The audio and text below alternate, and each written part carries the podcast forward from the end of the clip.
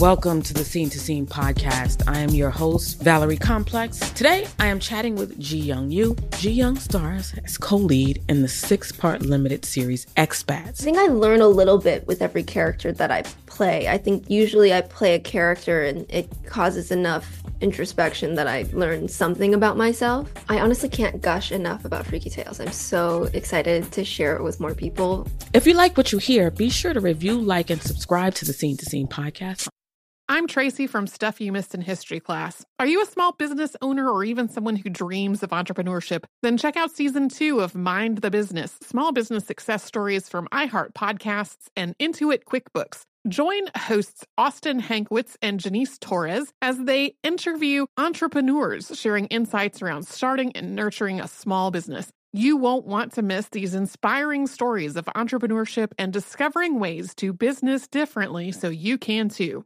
This episode of Stuff You Missed in History Class is brought to you by Get Your Guide. No matter where you are going on your next travels, Get Your Guide offers great ways to connect with your destination and make memories with locally vetted, expertly curated experiences. Things just as examples. You could go whitewater rafting in the Grand Canyon. You could take a tour of Pike Place Market in Seattle with a chef. There's a London Royal Parks and Palaces tour. All kinds of options wherever you are going. So discover and book your next unforgettable travel experience at getyourguide.com mom during Dell Tech Fest, score game changing innovations with limited time deals on select next gen Alienware gaming tech. New dimensions await with advanced gaming systems like the Alienware M18 laptop powered by an Intel Core i9 processor featuring awe inspiring visuals, liquid cooling, three dimensional audio with Dolby Atmos, and impressive overclocking potential. Your dream setup, amazing prices, and free shipping await you for a limited time only at Alienware alienware.com slash deals. That's alienware.com slash deals. Hey, everybody, we have some very exciting news. Our trip to Paris was a great success. We had an amazing time. So, we are planning another trip, this time to Rome and Florence. It is from May 14th to 21st, 2020. Folks from the US will depart on the 13th. I guess if you're coming from somewhere else in the Americas, you would also depart on the 13th. We will spend four nights in Rome and three nights in Tuscany. Some highlights of what are in the plans the Colosseum, the Sistine Chapel, Michelangelo's David, and the Cinque Terre, among others. Plus, you're going to have some free time to explore both Rome and Tuscany on your own. So, to get more information about this trip, go to definedestinations.com. That's D E F I N E D destinations, all one word, dot com. Scroll down to our trip right there on the homepage, and it'll have all the information about the itinerary, the pricing, how to reserve a spot, all of that. Welcome to Stuff You Missed in History Class, a production of iHeartRadio's How Stuff Works.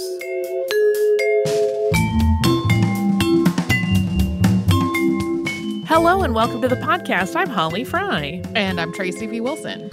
Helium is the second most abundant element in the universe, uh, but you may have seen news stories in recent years about its scarcity. I know I was recently at like a party store and they had the sign on the door that said "Sorry, no helium." Yeah, I um, uh, when when my brother got married, which at this point was some years ago, uh, I was tasked with uh, getting the helium container and some balloons for some decorating that we were DIYing. Uh, and then I still had the leftover helium in the container, and one of the shortages happened, and I was like what am I supposed to do with this? can I, can I need to bring this to the helium bank? can I donate it somewhere? What's happening? Yeah. Uh, and helium, uh, just for very quick overview, is an inert gas. It is not prone to combining with other elements. It has no color and no odor, and it is very important here on Earth. Uh, we'll get into why later, but it is also not bound by planetary gravity, so it doesn't tend to stick around on Earth on its own. And the story of helium and our understanding of it has some interesting aspects to it. Aside from the fact that it sits at the earliest intersection of astronomy and chemistry, it also features two scientists who were working on similar ideas concurrently with a sort of surprising outcome in that in that particular piece of the story. Uh, so we are going to talk about those two men and how humans started to figure out what helium even was. And then we're going to follow helium's story right up to the present day and some of those issues with its availability and what the problem is. Pierre Jules Caesar Janssen was born on February 22nd, 1824, at home at 14 Rue l'Evêque in Paris. His father, Antoine Caesar Janssen, was a musician. He played the clarinet. And his mother was Pauline Marie Lemoyne. Both sides of the family were really stable and comfortable. You'll often see his name listed as Pierre Janssen, although he's signed his name often as as Jules or simply J, and so that's we're going to go with that. Jules was the only son of Antoine and Marie, and he was very much beloved. Then, when he was eight, he had an accident. Some sources attribute this accident to the carelessness of the nurse who was watching over him. It left him uh, pretty universally described in the language of the time as lame, although the specifics of this injury and his level of mobility, that's not really detailed anywhere.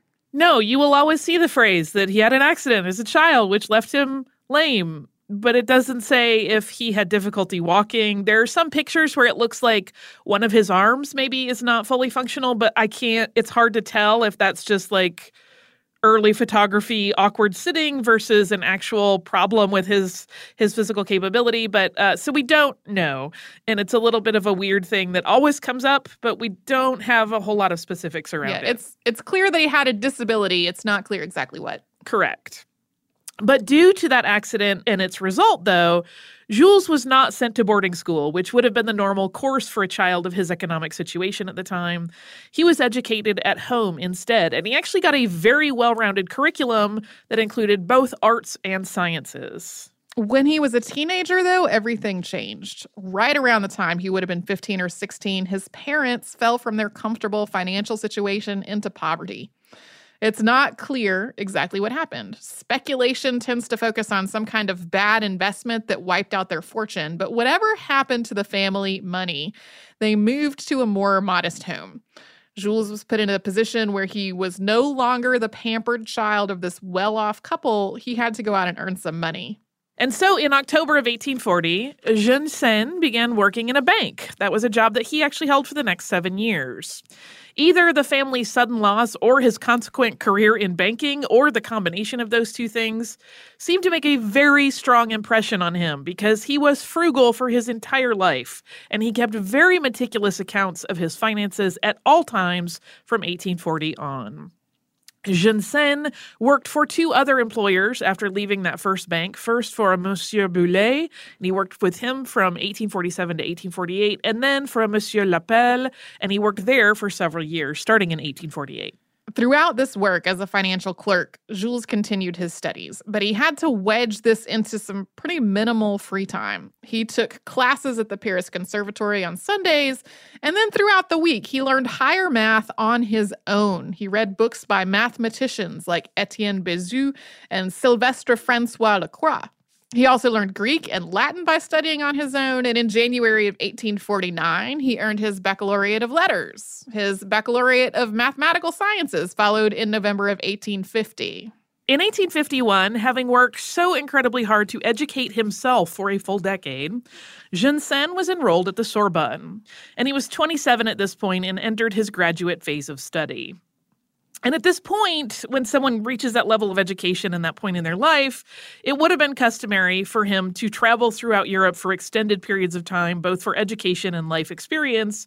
But Jules could not afford the trips that his contemporaries were making. He had to continue to work various jobs as a substitute teacher and as a private tutor, and then make small trips as time and finances allowed. In the mid 1850s, he traveled with two of the young men he was tutoring. These were Ernst and Alfred Grandidier, and they went to South America. Uh, Janssen's goal was that he could take advantage of the travel opportunity to delve into what he had decided would be his primary career focus, which was research. He wanted to resolve, quote, certain questions about the physics of the globe on this trip by making magnetic observations at various points on their travels. This was the first step in a research career that would take him all over the planet. And before we continue with Janssen's story, we have to talk about another man because their lives and their science intersect. And that man is Norman Lockyer. Lockyer was born Joseph Norman Lockyer on May 17th of 1836 in Warwickshire, England.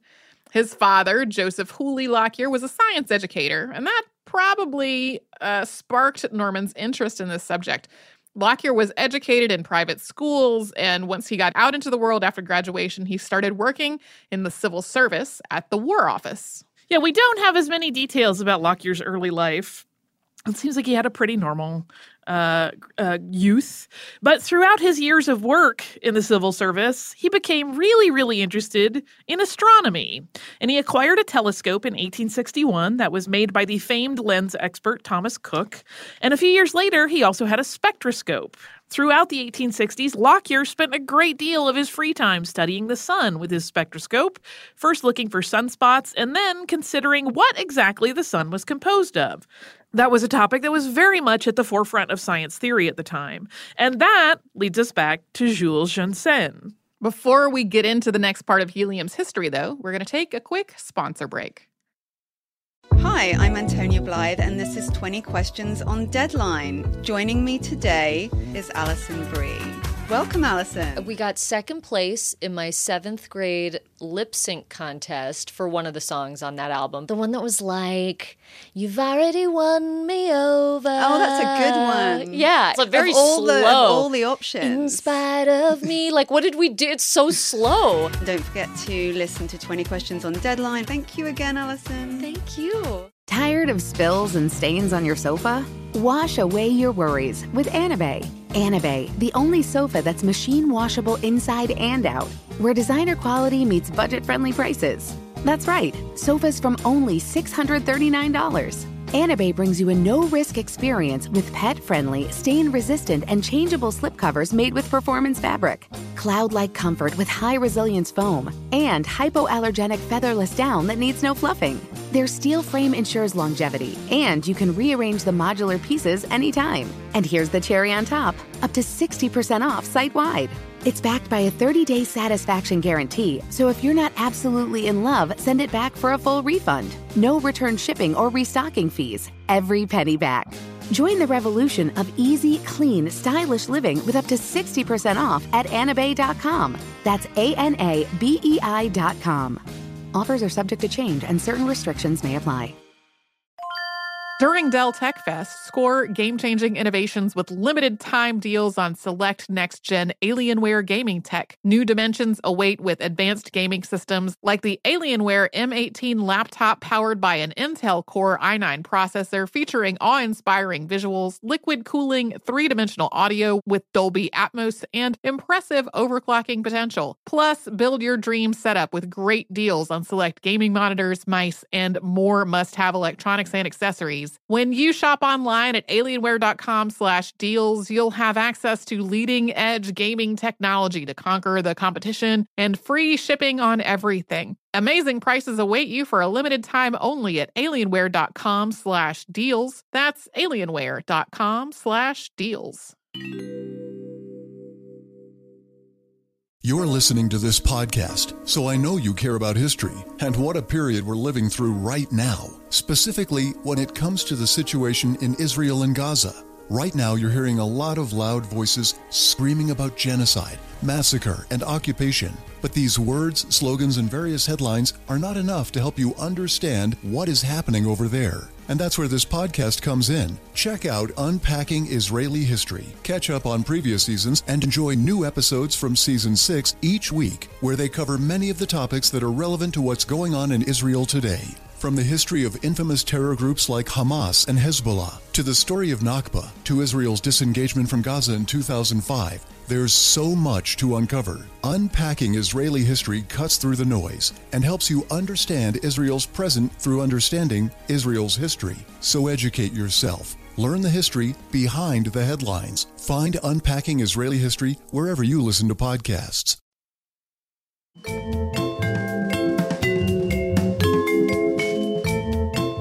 On August 18, 1868, Jules Janssen made history as the first human to observe helium. But of course, at the time, he did not know it was helium. He just knew that he had observed something that had not been seen before. He was in Guntur, India to observe a total eclipse.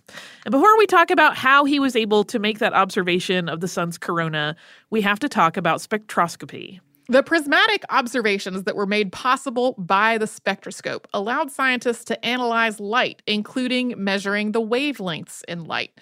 When light from an element passes through a spectroscope, the various spectra are dispersed. They can be observed and documented to develop a set of data that can then be applied to other observations. Scientists started using this information when observing the heavens to compare the light that was emitted from other bodies to that that was associated with elements on Earth to try to discern what elements things elsewhere in the universe might be composed of. This was one of my favorite parts of astronomy class. Yeah, uh, I had the good fortune a few years back to go visit the uh, NASA's Goddard Space Flight Center and speak with Stephanie Milam, who is one of their um, space chemistry experts. She has a, a, much better and more official title than that. But like listening to her talk about all of this was completely enthralling to me. And I love this idea when we look at something and people go, oh, yes, that planet is made of glass. And I'm like, how do you know? but here is how. Uh, so the science that develops spectrometry goes back to Isaac Newton, actually, who observed sunlight through a prism and saw that different colors of the spectrum refracted differently. He was actually trying to solve a problem of these halo like rims of different colored light that appeared around objects in the focus of telescopes. Red light, for example, has a longer wavelength than blue, and the other colors on the spectrum all have their own wavelengths. And any given instance of light is made up of combinations of these various colors on the spectrum. Bavarian scientist and lens expert Joseph Fraunhofer did a lot of work in examining light, specifically sunlight, and the spectrum of colors that the sunlight contained. As he started cataloging the light and its various wavelengths, he noticed dark lines that appeared in some parts of the spectrum when he looked at light from the sun and other stars. These dark lines held the key to unlocking the chemistry of space, but Fraunhofer didn't know that yet, and he didn't live long enough to realize what he was onto. Yeah, he knew he was onto something, and he did a, a lot of really groundbreaking work, but he didn't quite get to that whole thing of like, oh, these are elements. The two men credited with moving spectrometry forward are Robert Bunsen, yes, the same one that the burner is named for, and Gustav Kirchhoff. And when Bunsen's gas fueled burner was used to heat elements, the spectroscope then revealed lines when that was those elements reviewed that were similar to Fraunhofer's, and they corresponded to Fraunhofer's on the visible light spectrum. So they had identified the concept of signatures of elements, and they quickly started to experiment with a number of different elements to identify their signatures. Soon they realized that this work was opening up the analysis of objects in space in a whole new way. Kirchhoff is credited with identifying 16 different elements within the sun, and that was just the beginning. As this new technology evolved, Jules Janssen was fascinated by it and he was very eager to use it. And he, like other scientists of the day, spent a lot of time focusing on the sun. And he was especially eager to examine the prominences, those are those sort of flames that appear at the sun's surface, like part of the corona, you'll notice those those little um, sort of larger stabs out into the the corona. So when the 1868 eclipse came around, Janssen was certain to be at what he believed would be an ideal vantage point in a location that had started as a French colony in India's Andhra Pradesh state in the 1700s. He wrote to his wife Henriette of how pleased he was with his setup there, saying, quote, "We have the whole of an immense room for our instruments. These families are proud and happy to receive us." He also realized he could rig this setup with a prism and a slit so that he could observe the sun in broad daylight without the need for an eclipse. From his vantage point in India, Janssen was able to identify a bright yellow line through his spectrometer. It did not match up with any of the data collected on any known elements that other scientists had identified. It was kind of close to sodium, but not an exact match, so it appeared to be the discovery of a new element. On October 24th, 1868, Janssen's letters about his observations to the Academy of Science arrived in Paris, and they were read before the members two days later. Meanwhile, Lockyer was doing his own work regarding solar prominences in the fall of 1868. He did not travel for his observations, though. He stayed right at home at 24 Fairfax Road in Hampstead, but he did acquire his own spectroscope for the purposes of this research.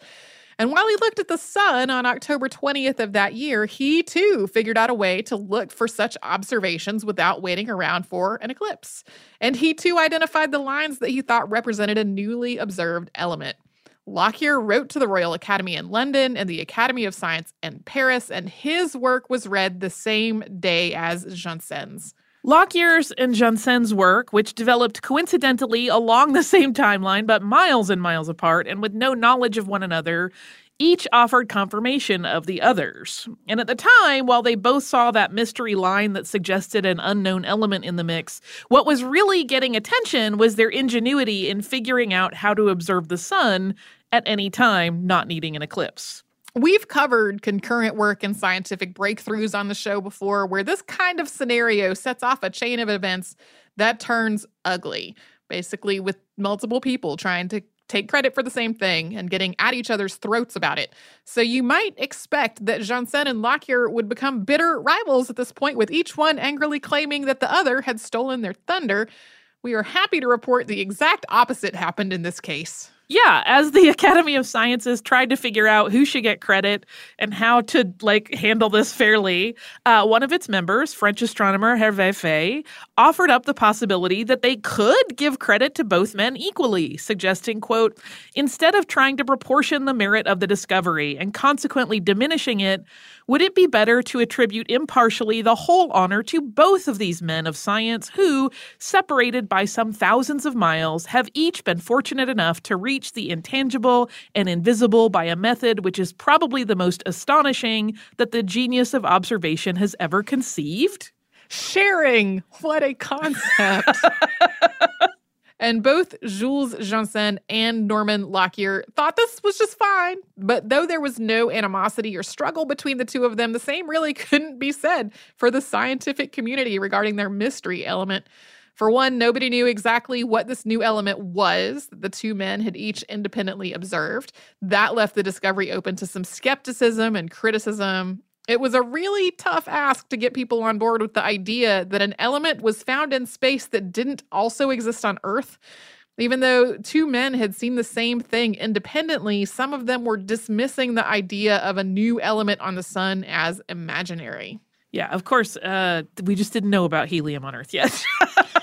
uh, and to try to identify this mystery element, because they had, again, agreed that they would share credit for having discovered a way to look at the sun without an eclipse. They were still both trying to figure out, and uh, Lockyer in particular was really trying to figure out what this thing was they had seen. So, to try to identify it, he started working with a chemist named Edward Frankland, who was the chairman of the Royal College of Chemistry. And the hope was that the wavelength that had been observed by Lockyer and Janssen could be replicated in a lab environment, and this marker could be replicated. The theory was that that yellow line that Lockyer had seen was perhaps hydrogen that was exhibiting unique characteristics due to temperature and pressure, but no dice. No amount of futzing around with hydrogen gave the same results. Lockyer had already given this element a new name after Helios, the Greek god of the sun. But Frankland, who wasn't convinced that Lockyer actually had a new element, backed away from that situation. He did not want any credit for his work on the project because he didn't want his name associated with a false scientific claim, even one that was being made in earnest. Yeah, uh, a lot of elements were coming up as possibilities at this point, and many of them were not uh, were not actually new elements. They were just mislabeled or or some sort of lab problem. Uh, of course, we know all about helium today, and we're going to talk about how it came to be identified with certainty after we first pause for a word from a sponsor. Billie Eilish and Finneas O'Connell, they're with us today on Crew Call.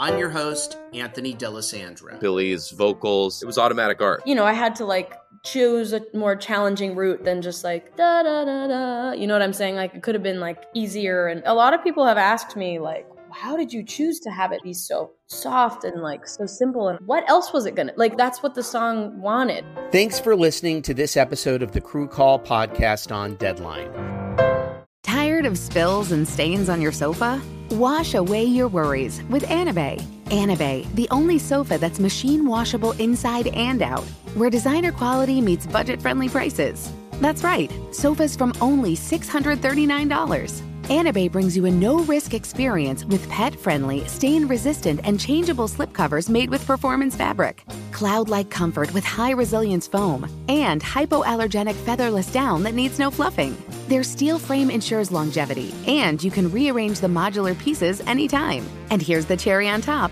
up to 60% off site wide. It's backed by a 30 day satisfaction guarantee, so if you're not absolutely in love, send it back for a full refund. No return shipping or restocking fees. Every penny back. Join the revolution of easy, clean, stylish living with up to 60% off at anabei.com. That's A N A B E I.com. Offers are subject to change and certain restrictions may apply. During Dell Tech Fest, score game changing innovations with limited time deals on select next gen Alienware gaming tech. New dimensions await with advanced gaming systems like the Alienware M18 laptop powered by an Intel Core i9 processor featuring awe inspiring visuals, liquid cooling, three dimensional audio with Dolby Atmos, and impressive overclocking potential. Plus, build your dream setup with great deals on select gaming monitors, mice, and more must have electronics and accessories. When you shop online at alienware.com slash deals, you'll have access to leading edge gaming technology to conquer the competition and free shipping on everything. Amazing prices await you for a limited time only at alienware.com slash deals. That's alienware.com slash deals. You're listening to this podcast, so I know you care about history and what a period we're living through right now, specifically when it comes to the situation in Israel and Gaza.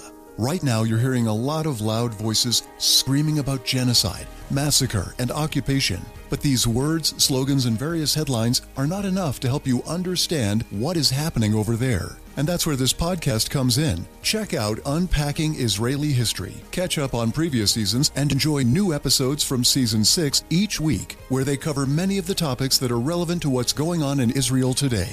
From the history of infamous terror groups like Hamas and Hezbollah, to the story of Nakba, to Israel's disengagement from Gaza in 2005, there's so much to uncover. Unpacking Israeli history cuts through the noise and helps you understand Israel's present through understanding Israel's history. So educate yourself. Learn the history behind the headlines. Find Unpacking Israeli History wherever you listen to podcasts.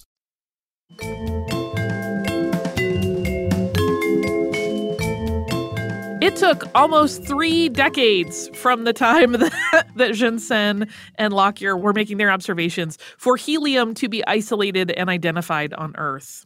William Francis Hillebrand noticed in 1889, while observing a uranium oxide known as uraninite, that a unique gas was present, and he isolated that gas and determined that it contained nitrogen and something else that could not be identified. And this same result was replicated several times with samples from multiple locations. In 1895, Scottish chemist Sir William Ramsay thought that the mystery element in Hillebrand's experiments might be argon. But when he worked with the samples, he realized that what was present was that same signature that Lockyer had previously noted and claimed was a new element. Scientist William Crookes confirmed the match to Lockyer's helium as well, and at last, the work of, of Lockyer and Janssen was recognized as a legitimate discovery and not a misidentification of a known element. This put the credit for the discovery of terrestrial helium up for debate. This didn't go quite the same way as the previous who gets credit discussion. Uh, Hillebrand wrote to Ramsay and he told him that he had thought that there could have been a new element in the mix, but he had, quote, not the slightest thought of claiming or hinting at a prior discovery he wrote in his letter that he really just wanted Ramsay to know that he was not a careless fool. He knew there was something there, but that there had simply been enough scientific development in the years between his work and Ramsay's work that it allowed helium to finally be identified. Swedish scientist Per Theodor Cleve made a claim to the title of co discoverer, saying that he and colleague Nils Langlet had been doing similar work to Ramsay's. Their scenario played out very differently from that of Janssen and Lockyer. They did not want to share credit at all. Today, they are both recognized for their work in identifying helium on Earth. And then in the early 1900s in the US, Hamilton P. Cady and David F. McFarland, uh, working in Kansas, developed a method to quickly identify the percentage of helium in a sample of natural gas, as well as a way to extract it from other gases. As for Lockyer and Janssen, they became not only acquaintances after their independent discoveries united the two of them, but they also became good friends. They were friends until Jules Janssen's death at the age of 83 in 1907. They had been friends at that point for 39 years. Yeah, they really became quite close, which I think is the sweetest part of this story. um, as we said, often it becomes a very um, you know, headbutting battle over who gets credit for what. And instead they were like, What? You did this too? You're so smart and cool. You're so smart and cool. Let's be BFFs. I'm sure that's exactly how it played out. Uh, but in the years between the 1868 discovery and his death, Janssen went on to invent a high speed camera, which he called a photographic revolver. He had observed many celestial phenomena, and he served as the first director of the Meudon Observatory. In 1903, he published a book of 6,000 photographs of the sun. His work in solar photography far surpassed the work of all others, and it was considered the gold standard for half a century. In 1920, a memorial to Janssen was erected in southern Paris. Lockyer's work beyond the identification of helium in solar prominences included the founding of the periodical Nature in 1869. He served as Nature's editor for 50 years. As the 19th century came to a close, Lockyer studied the connections between astronomy and the architecture of ancient civilizations, examining the ways that the monuments of the Greeks and ancient Egyptians aligned with astronomical events. He placed the date of Stonehenge's construction at 1848 BCE, which was partially verified by carbon dating in the mid 20th century. Of course, there are multiple dates associated with different sections of Stonehenge as construction happened over multiple phases over many years. Yeah, so you'll see like the date of Stonehenge if you just look that up on the internet as many different dates, but uh, he was correct in the the section that he identified. And Lockyer's career was one of distinction. He became the secretary of the Duke of Devonshire's Royal Commission on Scientific Instruction and the Advancement of Science in 1870. That's one title. And he went on to join the Science and Art Department of South Kensington in 1875 at the request of Prime Minister Benjamin Disraeli. Lockyer died on August 16, 1920. The observatory that he started remains in Devon, and now it's a public science education center called the Norman Lockyer Observatory. And as we mentioned at the top of this episode, in recent years, helium has made a lot of headlines because of shortages. Even though it's abundant in the cosmos, it is not so abundant on Earth, which is a problem. We know that helium is vital to party balloons and that hilarity ensues when someone inhales it and then speaks with the resultant squeaky voice, but helium is a really vital part of science, industry, and medical practice. Helium is used in MRI machines and missiles as a coolant for superconducting magnets. Particle accelerators need it. Satellite instruments are cooled by it. And deep sea divers use it in their air mix for highly pressurized conditions so they don't get the bends. It's even part of the barcode scanning laser systems in many grocery stores and retail checkout lanes. Because helium doesn't burn, it's also ideal for use in rocket engines. And it is not something we can manufacture. Helium results when uranium decays in what are known as gas traps, which takes thousands and thousands of years, and we are using it far faster than we find it. Over the last decade, the price of helium has increased 250% due to rising demand and dropping reserves. In the 1920s in the United States, the Federal Helium Reserve was established in Amarillo, Texas. Helium is part of the city's identity now, and the, the U.S. stock of helium is very carefully tracked, but the once abundant reserve is not that robust any longer. In 1996, Congress passed legislation requiring the U.S. Bureau of Land Management to sell off all helium stores by 2013. That didn't play out quite that way, though, and the remaining helium stores are supposed to be sold off via auctions over the next several years, with a deadline of September 30th, 2021, to try to get the United States out of the helium trade. That is because maintaining helium is really expensive, and the cost of continuing to do it was deemed to be greater than any benefit that came from it. This is really creating a potential crisis for science labs in particular. Yeah, when you read articles about it, it's always when they talk to someone who needs helium in a lab scenario where they're like, I, I don't know. I feel like we're playing with fire because we're doing all these experiments that require it. And if it suddenly goes away, like all of our research just stops, which is terrifying when you're in like a multi year project. We humans blaze through about 6.2 billion cubic feet of helium each year, and there are actually only 14 suppliers of helium on the entire planet. The US has seven of them, and the rest are in Australia, Poland, Russia, Algeria, and Qatar. And that also means that shifts in the global economy and any trade relations can deeply impact the helium industry. And in 2016, more than 1 trillion liters of helium were discovered in Tanzania under a volcanic valley.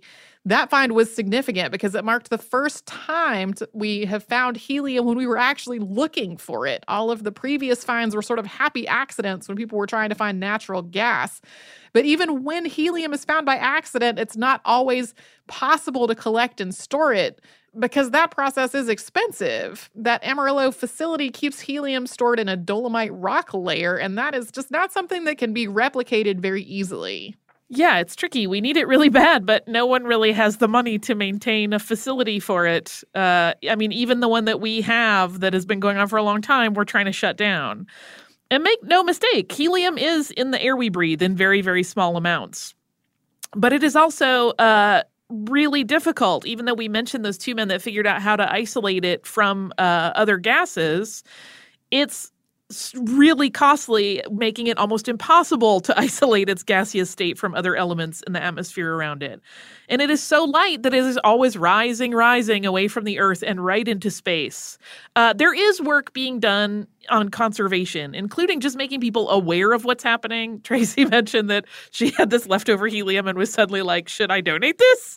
yeah. Uh, I mean, I don't know that individual donations of tiny tanks would be that much of a help, but we are trying to figure out how to make helium something that we're not so wasteful with. Uh, there is work underway to make it possible, for example, for science labs to actually recycle the helium that they use. So, helium's history, in terms of our knowledge of it, is a pretty brief and intense arc. Over the course of 150 years, we've gone from not knowing that helium was a thing to finding all kinds of uses for it to facing a shortage crisis. Uh, 2019's helium shortage is the third to happen in 14 years. Yeah, and there have been many others uh, over the course of that 150 year history. And what always happens is something like that find in Tanzania. I'm not sure how much that has been able to be um, actually like harnessed and used, like stored and used, which might be why we are facing this this shortage now uh, and hopefully there will be other ways to figure out how to manage helium because we do seem to need it. The space program is going to be in big trouble if we really run out. It's it's one of those fascinating things that I didn't really think about a lot until these shortages started cropping up in the news several years ago. Uh, I I don't know that all that it's really all that common knowledge that we're using helium in all of these very important things uh, and maybe not always being smart about how we manage our usage of it. Uh, but that is helium. I have two pieces of listener mail. They're both fairly brief. One is a lovely postcard uh, from our listener, Jim, and it is a postcard from one of my favorite places. Disney World. He writes, Dear Holly and Tracy, greetings from Disney World. As promised, I am uh, taking a moment out of my honeymoon to say hi, having an amazing time. Thought of the Haunted Mansion episode the entire time I was in line with my wife. Keep up the good work. Regards. Uh, one, thank you for taking time to write us a postcard while you're on your honeymoon. Two, congratulations on your marriage. I hope it is long and happy. And three, hooray, Disney World. I'll go back very soon. Thank you, thank you, thank you for taking time to write us that postcard. My second uh, listener mail is an email that came from our listener Diana, and it is about our recent episode on Frida Belinfante. And she wrote, Hello, as a cellist, teacher, and conductor, I wanted to say how much I appreciated your episode on Frida Belinfante. I had not heard of her before. What a remarkable woman. Thank you for your work. I have attached a photo of my tuxedo cat for you. Her name is Kitty. Uh, Kitty is cute as pie. Thank you, thank you, thank you. Also, thank you for being uh, an educator I'm always very grateful for the educators in our audience because they are doing important work. Uh, so if you would like to write to us, you can do so at historypodcast at iheartradio.com. That is a new email address. Please note it. You can also find us on social media as Missed in History pretty much everywhere, and missedinhistory.com is the website address you can come and visit us at. If you would like to subscribe to the podcast, you can also do that. It sounds like a very good idea. You can do that on the iHeartRadio app, at Apple Podcasts, or wherever it is you listen.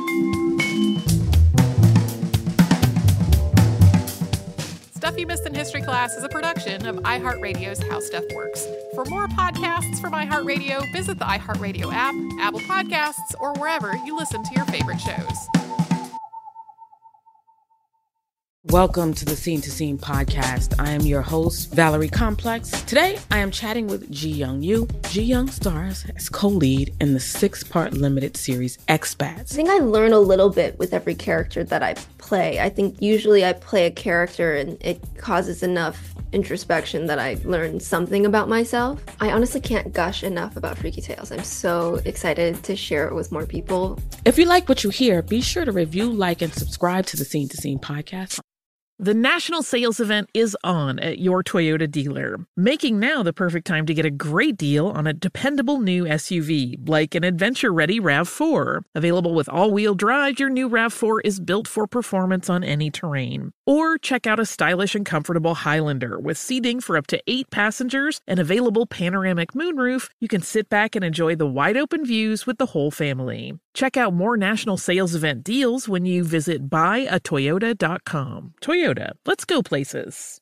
No one likes to talk about money. Am I saving enough? Can I buy a house? Am I paying too much in taxes? Will I be able to retire? What if you could unlock insights about your finances in less than five minutes with a clear picture of where you stand today and where your money can work harder? Now you can. Visit facet.com to take the free quiz and get your financial wellness score today. That's F A C E T dot com. This ad is sponsored by Facet. Facet Wealth Incorporated is an SEC registered investment advisor. This is not an offer to buy or sell securities, nor is it investment, legal, or tax advice. Hey Sarah, I love that spring break vlog you posted on Zigazoo. OMG, you watched it? Yeah, it was so cool. I think you're so talented. Social media is only positive with Zigazoo, the world's largest and safest social media network for kids. In Zigazoo, all community members are verified kids like yours, and all content is fully human moderated. Try out Zigazoo this spring break. Download the Zigazoo app today.